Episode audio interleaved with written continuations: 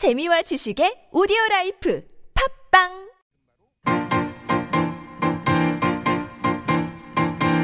미디어 톡톡 이번 주 화제가 된 미디어와 저널리즘 이슈를 풀어봅니다. 미디어 톡톡. 유쾌한 민정 라인 민동기 기자 정상근 기자 함께합니다. 안녕하세요. 네, 안녕하십니까. 예. 어 되게 추워졌어요. 갑자기 추워졌습니다. 예, 빨간 내복을 꺼낼까 말까 고민했습니다. 음. 빨간 내복 있으신가요 혹시? 어, 맞는 내복이 없습니다, 저는. X, 2X를 아직 뭐 이런 거 없습니까? 네네. 아, 빅 사이즈가 안 나오더라고요, 내복은. 아, 정상근 기자와 저 같은 약간 뚱 스타일은 예. 굳이 내복 없어도 됩니다. 아 그렇군요. 두꺼운 네. 살이 있습니다. 사실 겨울에도 땀을 흘려요. 그렇죠. 자, 다음 주 수능이 있는데 수능 때 맨날 추웠잖아요. 어, 이번. 수능도 추울지. 일단은 민동기 기자께서는 수능 세대가 아니잖아요. 아니잖아요. 저는 마지막 학력고사 세대입니다. 아 그렇군요. 예. 아, 이런 얘기를 하면은 꼭 연식을 이 상기시켜서 음, 그러게 좋아하진 말입니다. 않습니다. 아, 네. 예, 어쨌든 학력고사 세대. 네네. 예. 아우 뭐 체력장도 보셨죠? 그런 것도 봤죠. 네, 어, 네. 예. MZ 세대 얘기만 요새 듣다가 이제 학력고사 얘기, 학력고사 세대 얘기를 들으니까. 아니 뭐 다시 다시. 학력고사로 돌아가자 막 이런 주장도 하고 어, 그런 있어요. 주장도 그때가 제일 있더라고요. 공정했다. 음. 그때를 안 봐서 그럽니다. 전혀 공정하지 않았어요. 저도 학력고사 세대인데 전혀 공정하지 않습니다. 예, 알겠습니다. 자, 두 분과 함께 이번 주를 뜨겁게 달군 미디어 이슈 그리고 굿뉴스, 배드뉴스까지 살펴보겠습니다. 먼저 미디어 이슈는 대학 의 홍보비 얘기인데 저희가 2주 전이었나요? 그 특정 언론에 홍보비가 많이 대학의 홍보비가 많이 지출된다 네. 이렇게 한 적이 있는데 약간 비슷한 연관된 얘기인 것 같아요. 미디어 톡톡을 잘 안 듣는 것 같아서 예. 다시 한번 제가 이제 문제 제기를 하는 차원에서 이 예. 아이템을 좀 가져왔는데요. 어, 더 국회 교육위원회 소속입니다. 강덕구 더불어민주당 의원이 교육부로부터 이제 자료를 하나 받습니다. 음. 사립대 광고비 집행 내역을 이제 음. 예, 봤는데요.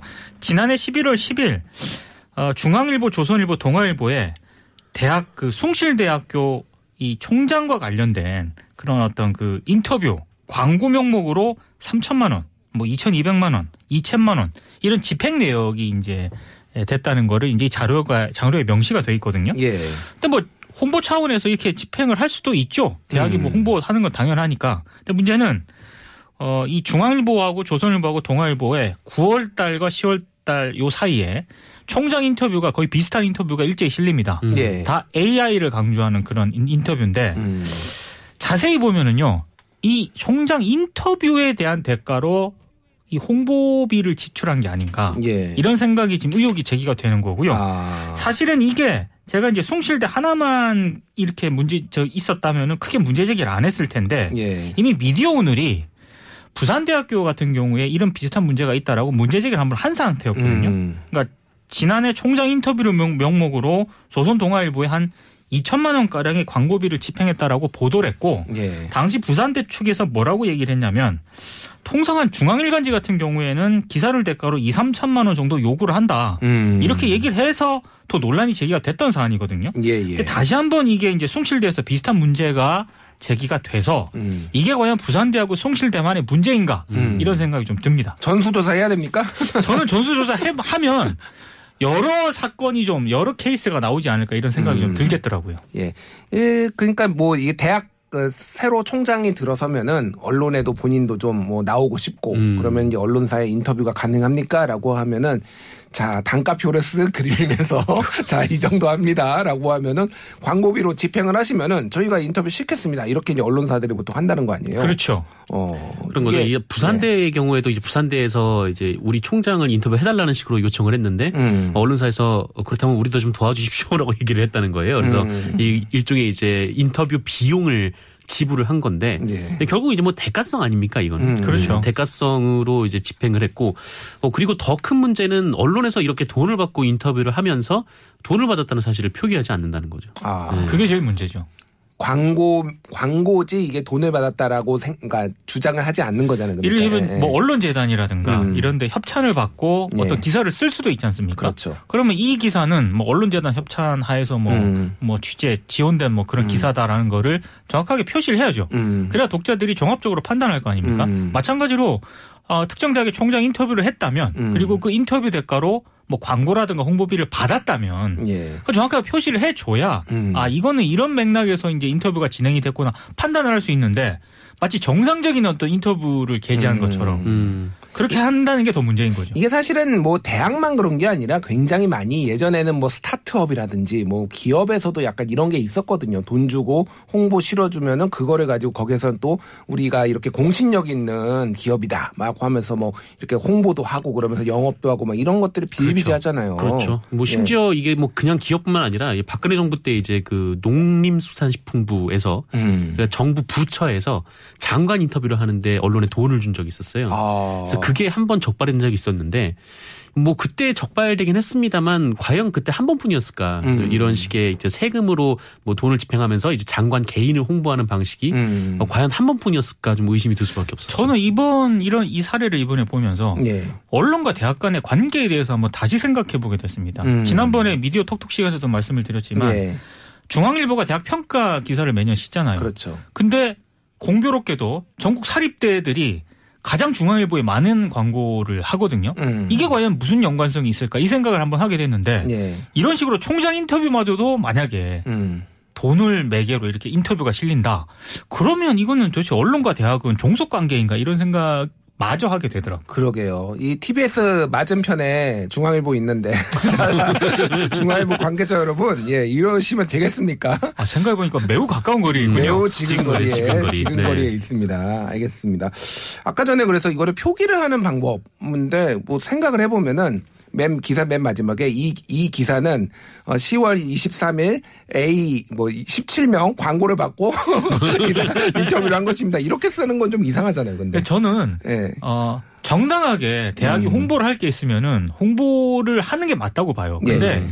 이렇게 총장 인터뷰를 음. 하는데 돈을 낸다. 예. 그돈 대학 예산에서 다 나가는 거 아닙니까? 그렇죠. 그 대학 예산 다 학생들 등록금으로 내잖아요. 70% 이상의 등록금. 예, 이건 좀 아닙니다, 진짜. 음. 네, 표기를 한다면은 그러니까 이 기사는 어디에 뭐 제공으로 작성되었습니다. 이것도 저는 부적절하다. 그러니까 음. 이 한국언론진흥재단 같은 경우에는 그렇게 쓸 수 있거든요. 한국언론재단이 그 정부 사업에 따라서 돈을 지원을 해서 네. 그 돈으로 취재를 했기 때문에 아, 이 기사는 한국언론재단의 지원을 받아서 작성했습니다라는 게 되는데 지금 이거 같은 경우에는 돈을 받고 기사를 쓴 거거든요. 음. 그렇다면 이거는 기사라고 부를 수는 없는 아. 성격이다. 그래서 기사용 광고로 분류로 따로 네. 해야 되네. 그러면. 광고면으로 옮기면 된다.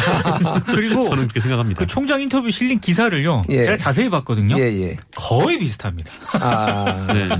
내용이 내용이. 그러니까 주어 수로 표현만 다를 뿐 음. 하고자 하는 내용은 거의 비슷합니다. 글로벌 일단은 뭐 이 총장이 범상치 않은 옛날에 뭐 이런 이력을 가지고 있었고 맞죠. 그리고 이제 이 대학이 지금 글로벌 대학으로 발돋움하기 위해 논문이 뭐 인용수 뭐 대학 뭐 교원수 확충해 가지고 지금 발돋움하고 그렇죠. 있다. 제가 안 읽어봤는데 네. 대충 맞나요 이거? 맞습니다. 여기에 플러스 하나만 더 들어가면 거의 똑같아요. 어. AI. AI AI를 굉장히 강조합니다. 네. 이거를 기사를 AI가 썼을 가능성이 있습니다. 그렇기 한 때문에 그, 네, 돈을 한 5억 주면은 알에서 태어났다고도 해줬습니다.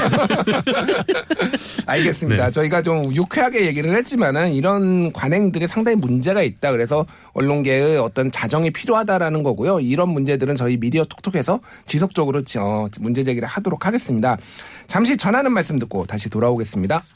TBS 아고라 저는 김준일이고요. 미디어 톡톡 민동기 정상근 기자와 함께하고 있습니다. 이번 한 주 꼭 소개하고 싶은 good news 그리고 꼭 꼬집어줘야 될 bad news 선정해 보겠습니다. 먼저 good news 좋은 뉴스 정상근 기자 어떤 거 골라오셨는지요? 네, 저는 한국일보 보도인데요. 어, 제목이 이겁니다. 그 오징어 게임 영희가 노려봐요. 상담사 이석 감시하는 콜센터. 이게 뭔 말인가요? 이석이 뭔가요? 이석? 이석 이제 자리를 떠난다. 라는 건데 예, 예. 아, 이게 참 직장인들 분들 중에 참 이 뭐라고 할까요? 이 카톡. 네. 음, 직장인들이 이제 어, 직장 이제 상사들과 동료들과 모여 있는 카톡에 굉장히 좀 불편해하는 분들이 많은데 그렇죠. 이 특히 이제 콜센터 상담하시는 분들도 이 문제 때문에 굉장히 좀 고통을 받고 음. 있다고 해요. 이게 뭐냐면은 어, 콜센터 상담하시는 분들이 뭐 화장실에 갔다 올 수도 있는 거고 예. 또 중간에 또 잠깐 뭐 이제 커피를 타러 갈 수도 있는 거고 그럴 수 있지 않습니까? 음. 예, 예. 어, 그런데 그럴 때 자리를 이동할 때마다 그 단체 카카오톡방에 어, 이, 자기의, 자기가 자리를 떠난다. 그러니까 이석한다는 걸 알려야 된다는 거예요. 음, 어, 그것도 이제 뭐 저 어디 갑니다. 이것도 아니고 그냥 자음만 딱 쓴다고 합니다. 자음이요. 네. 그러니까 이석이면 이응시옷.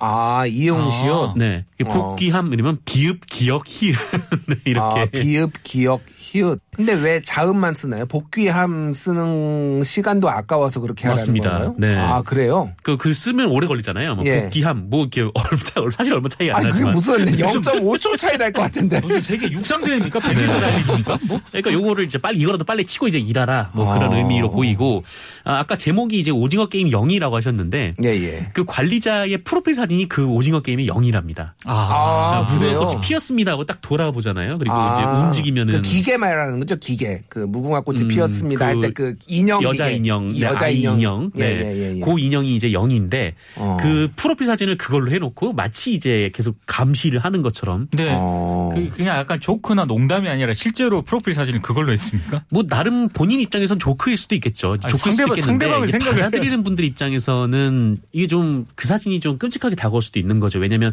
내가 어디를 가든 들어오든 나를 실시간으로 체크를 하고 있구나. 그렇죠. 라고 이제 생각을 하시는데 이게 어디 콜센터인가요? 어, 배달의 민족 콜센터. 배달의 민족이요? 네, 였다고 어, 합니다. 예. 근데 이게 사실 뭐 배달의 민족 콜센터뿐만 아니라 이제 다른 콜센터에서도 어 좀 이렇게 감시나 그런 경향이 굉장히 좀 심하다고 해요. 이제 콜센터 같은 음. 경우에는 앉아서 전화를 하는 시간이 뭐 그들 입장에서는 돈이라고 생각하기 때문에 예. 뭐 그래도 좀그 뭐랄까 사람이 이제 일을 할 수 있는 시간이 있고 중간중간 또 휴식을 취해야 또 일을 지속해 나갈 수가 있지 않습니까? 네. 근데 여기처럼 계속 이제 사람들을 관- 감시하는 것 같은 그런 분위기를 조성하면은 네. 이 사람들이 일을 제대로 할수 있겠냐라는 거죠. 저같이 변비 있으면은 왜 이렇게 오래 있냐고 막 타박할 타박 받을 것 어, 같은데. 저 너무 싫은 거예요.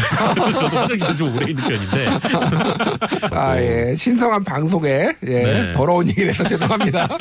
근데 진짜 예. 제가 뭐이 이 뉴스를 굿뉴스로 뽑아왔던 이유는 잠시 후에 전해주시 이제 민동기 기자님과의 굿뉴스와도 좀 일맥상통하는 면이 있는 것 같은데 음. 저는 좀 이렇게 우리 사회 곳곳에서 벌어지는 노동 현실에 좀 언론이 주목할 필요가 있다라고 예. 좀 생각이 들어요. 그러니까 예. 우리가 삶의 거의 대부분을 일터에서 보내잖아요. 예. 거의 24시간 중에 뭐 출퇴근까지 하면 절반 정도를 일터에서 보내는데 어, 정작 우리 언론의 보도를 보면은 그 노동 현장에 대한 이야기가 5%나 되나? 음. 좀 그런 생각이 들더라고요. 그러니까 예. 좀 이런 커뮤니티 보도 같은 경우는 요새 비중이 굉장히 높아졌는데 음, 그렇죠. 어, 정작 우리의 세- 실생활에 좀 맞닿아 있는 부분에 대해서는 이제 좀 보도가 없고 음. 좀 그런 면에서 이 보도가 좀 어, 관, 이 부분에 이제 주목을 해왔던 게 좀 반가워서 이 예. 뉴스를 좀 good news로 그래서 뽑았습니다. 내용은 좀 안 좋은 내용이지만 이 네네. 보도 자체가 굉장히 의미가 있다라고 말씀해 주신 것 같고 G7 국가에서 뭐 나라가 뭐 선진국이 됐다 얘기하는데 이렇게 하는 나라가 있는지 저는 궁금해요. 아마 음. 없을 겁니다. 그러니까 뭐 노동 인권 이런 건 후진국인데 뭐 나라만 선진국이 됐다고 이런 거 자랑할 수 있는지 같이 다 같이 올라가야 된다라고 네네. 생각을 합니다. 자 민동기 기자가 뽑은 good news 어떤 건가요? 저는 한겨레 기사인데요. 예. 제목이 8년 만에 실태 조사. 미용 스태프 시급 6,287원.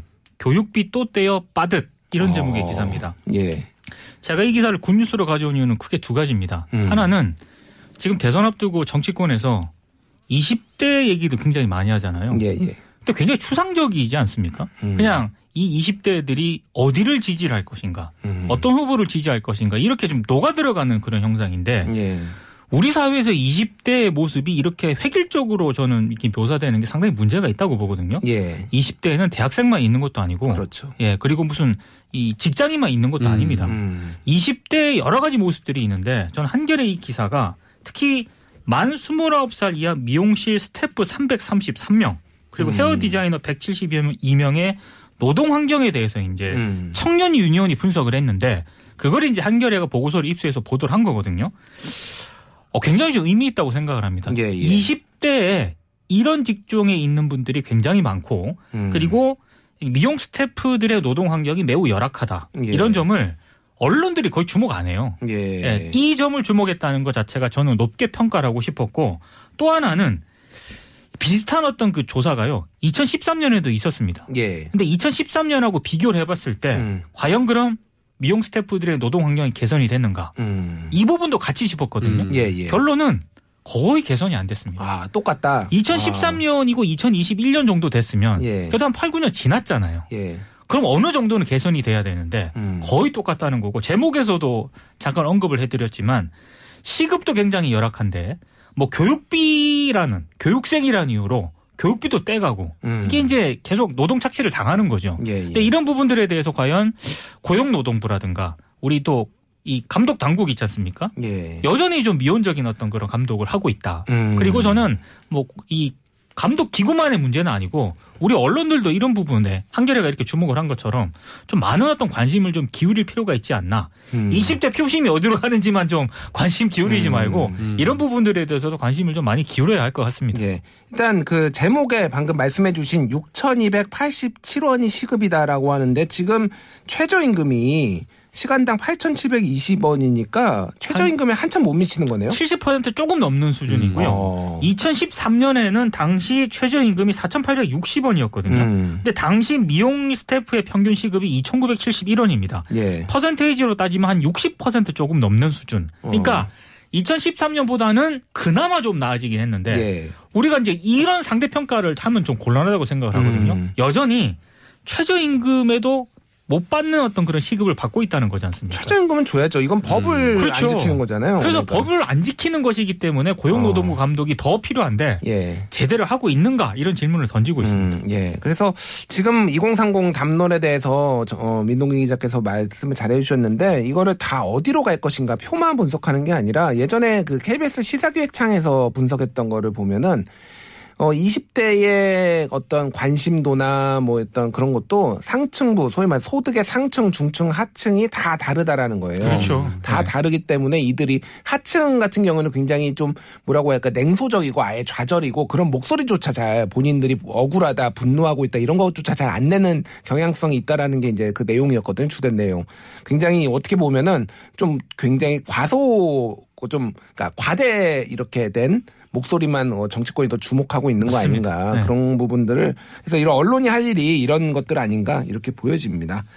예 이번엔 나쁜 뉴스 한번 선정해 보도록 하겠는데요. 정상근 기자 어떤 거 가져오셨죠? 네, 뭐 제목은 이건데요. 이 호주서 요소수 2,700만 원어치 들여오는데 기름값 1억. 네, 뭐 어디 특정 언론이라고 말할 수 없는 게 여러 언론에서 이 관련 보도가 나왔기 때문에 예, 그냥 예. 이 제목만 좀 말씀드렸는데. 어, 이 뭐냐면 이제 요소수 품귀 대란 문제 때문에 이제 정부에서 이제 호주에서 요소수를 사왔죠. 한 2만 7천 리터를 사왔는데, 어, 이 2만 7천 리터의 요소수를 들여오는데 좀 빠른 시일 내에 들여오기 위해서 이제 군 수송기를 활용을 했습니다. 음. 어, 근데 군 수송기가 거기까지 왔다 갔다 하려면 기름값이 1억이 든다라는 아. 거죠. 그래서 아니 2,700만 원짜리 요소수를 들어오는데 어떻게 좀 1억 원의 세금을 썼다. 좀 이런 비판인데 어, 저는 뭐 요소수 사태에 있어서 이 정부의 대응이 비판받을 지점이 있다라고 저는 생각을 하는 편이에요. 그러니까 음. 뭐이 요소수 경고등이 들어온 지가 좀 몇 주 된 걸로 알고 있는데 그렇죠.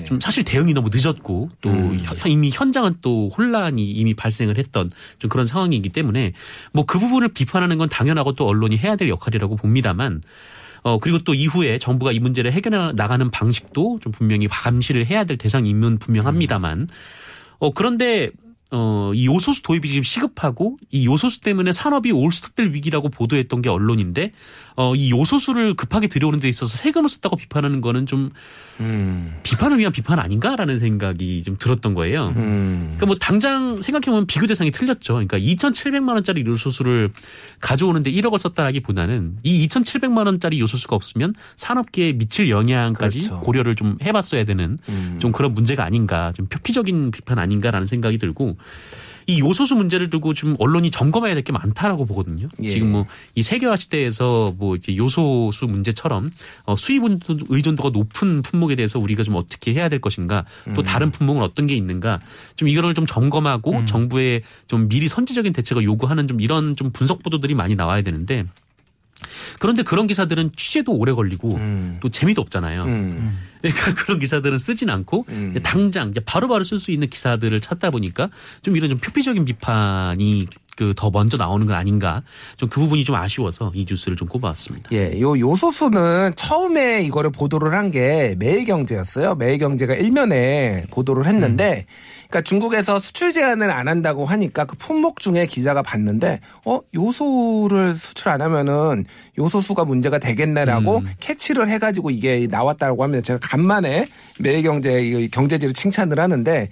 이제 이공개가 필요한 거예요. 아, 기자들 그렇죠. 중에서 이게 문과는 잘 몰라 그러니까 네. 이게 봐도 모르는데 이 사람은 알았던 거, 이 기자는 알았던 거야. 그러니까 그거를 또 안에서 어떤 캐치를 해가지고 일면으로 올린 그런 것들 그러니까 좀 다양성도 필요하고 좀 넓게 보는 것들이 필요하다 언론계에서 그런 생각이 듭니다. 예, 민동기 기자가 뽑은 나쁜 뉴스 어떤 것입니까? 조선일보 11월 6일자에 실린 기사입니다. 예. 인터넷에는 11월 6일자에 보도가 됐는데요. 제목이 대선 후보까지 앞장선 탄원 22살 청년 간병 살인의 이면이라는 제목의 기사인데요. 예, 사실 이 기사는 굉장히 많은 언론들이 썼습니다. 예, 근데 제가 이 조선일보 기사를 좀 나쁜 뉴스로 꼽아온 이유는 양심불량이라는 생각 때문입니다. 음, 이 기사를 보면은 많은 분들이 아시겠지만 뇌졸중으로 쓰러진 아버지의 간병을 맡았던 22살 청년이 이게 적절한 도움을 받지 못해서 아버지를 방치해서 죽음에 이르게 한 그런 사건이지 않습니까? 예, 그러니까 재판부가 1심, 2심 다 이제 징역 4년을 선고를 했는데 문제는 처음에 이 사건을 언론들이 보도했을 때 아버지를 굶겨 죽인 페루나 이런 아. 식으로 보도를 했거든요. 예, 어, 이런 식으로 보도한 곳에 자유로울 수 없는 언론은 많이 없습니다. 음. 근데 조선일보 기사를 보면은요, 어, 제가 앞서 언급한 이 배드뉴스로 언급한 이 보도는 어, 당초 이렇게 언론들이 묘사를 했지만 진실 탐사 그룹 셜록이라는 탐사 보도 매체가 추가 취재를 통해 그 이면을 드러냈다라고 음. 하면서 그 이면에 드리워진 이 22살 청년 앞에 놓여진 여러 그 어려운 상황들이 있지 않습니까? 예. 이런 부분을 이제 후속 보도를 한 겁니다. 음, 근데 제가 굉장히 좀 문제가 있다라고 생각을 하는 거는 아 그럼 조선일보는 어떻게 보도를 했느냐 그 전에 음, 아까 그 페루나식으로 보도를 해서 이면이 잘 못 안 드러났다라고 보도를 하지 않았습니까? 예. 그 페루나라고 보도를 한 매체 가운데 한 매체가 조선일보입니다. 아 그렇군요. 굉장히 또 그 자극적으로 음. 보도를 했어요. 뭐 아들아 아들아 이렇게 불렀는데도 불구하고 음. 이 당시 그 아들이 외면을 했다. 음. 그래서 아버지를 죽음에 이르렀다 이런 식으로 보도를 합니다. 예. 8월 달에 보도가 된 내용이거든요. 예, 예. 또 본인들이 그렇게 보도를 해놓고 음. 이런 식으로 나중에 이면에 이런 내용이 있다라고 이렇게 추가적으로 보도를 하는 거는 음. 조금 양심 불량이다. 오히려 음. 추가 보도를 하면서 당시 우리 보도는 이랬는데 음. 이런 측면에서 잘 이면을 못 드러낸 것에 대해서는 조금 음. 부족한 부분이 있었다라고 만약에 전제를 했다면은 음. 저는 오히려 굿뉴스로 가져왔을 텐데 그러게요. 그런 내용이 전혀 없습니다. 예. 음, 예. 100년 전 오보도 바로잡는 뉴욕타임스. 한국에서도 좀 볼 수가 있을지 좀 예, 씁쓸한 맛을 남긴 배드뉴스였습니다. 어, 미디어 톡톡 정상근 민동기 기자와 함께했습니다. 감사합니다. 고맙습니다. 고맙습니다.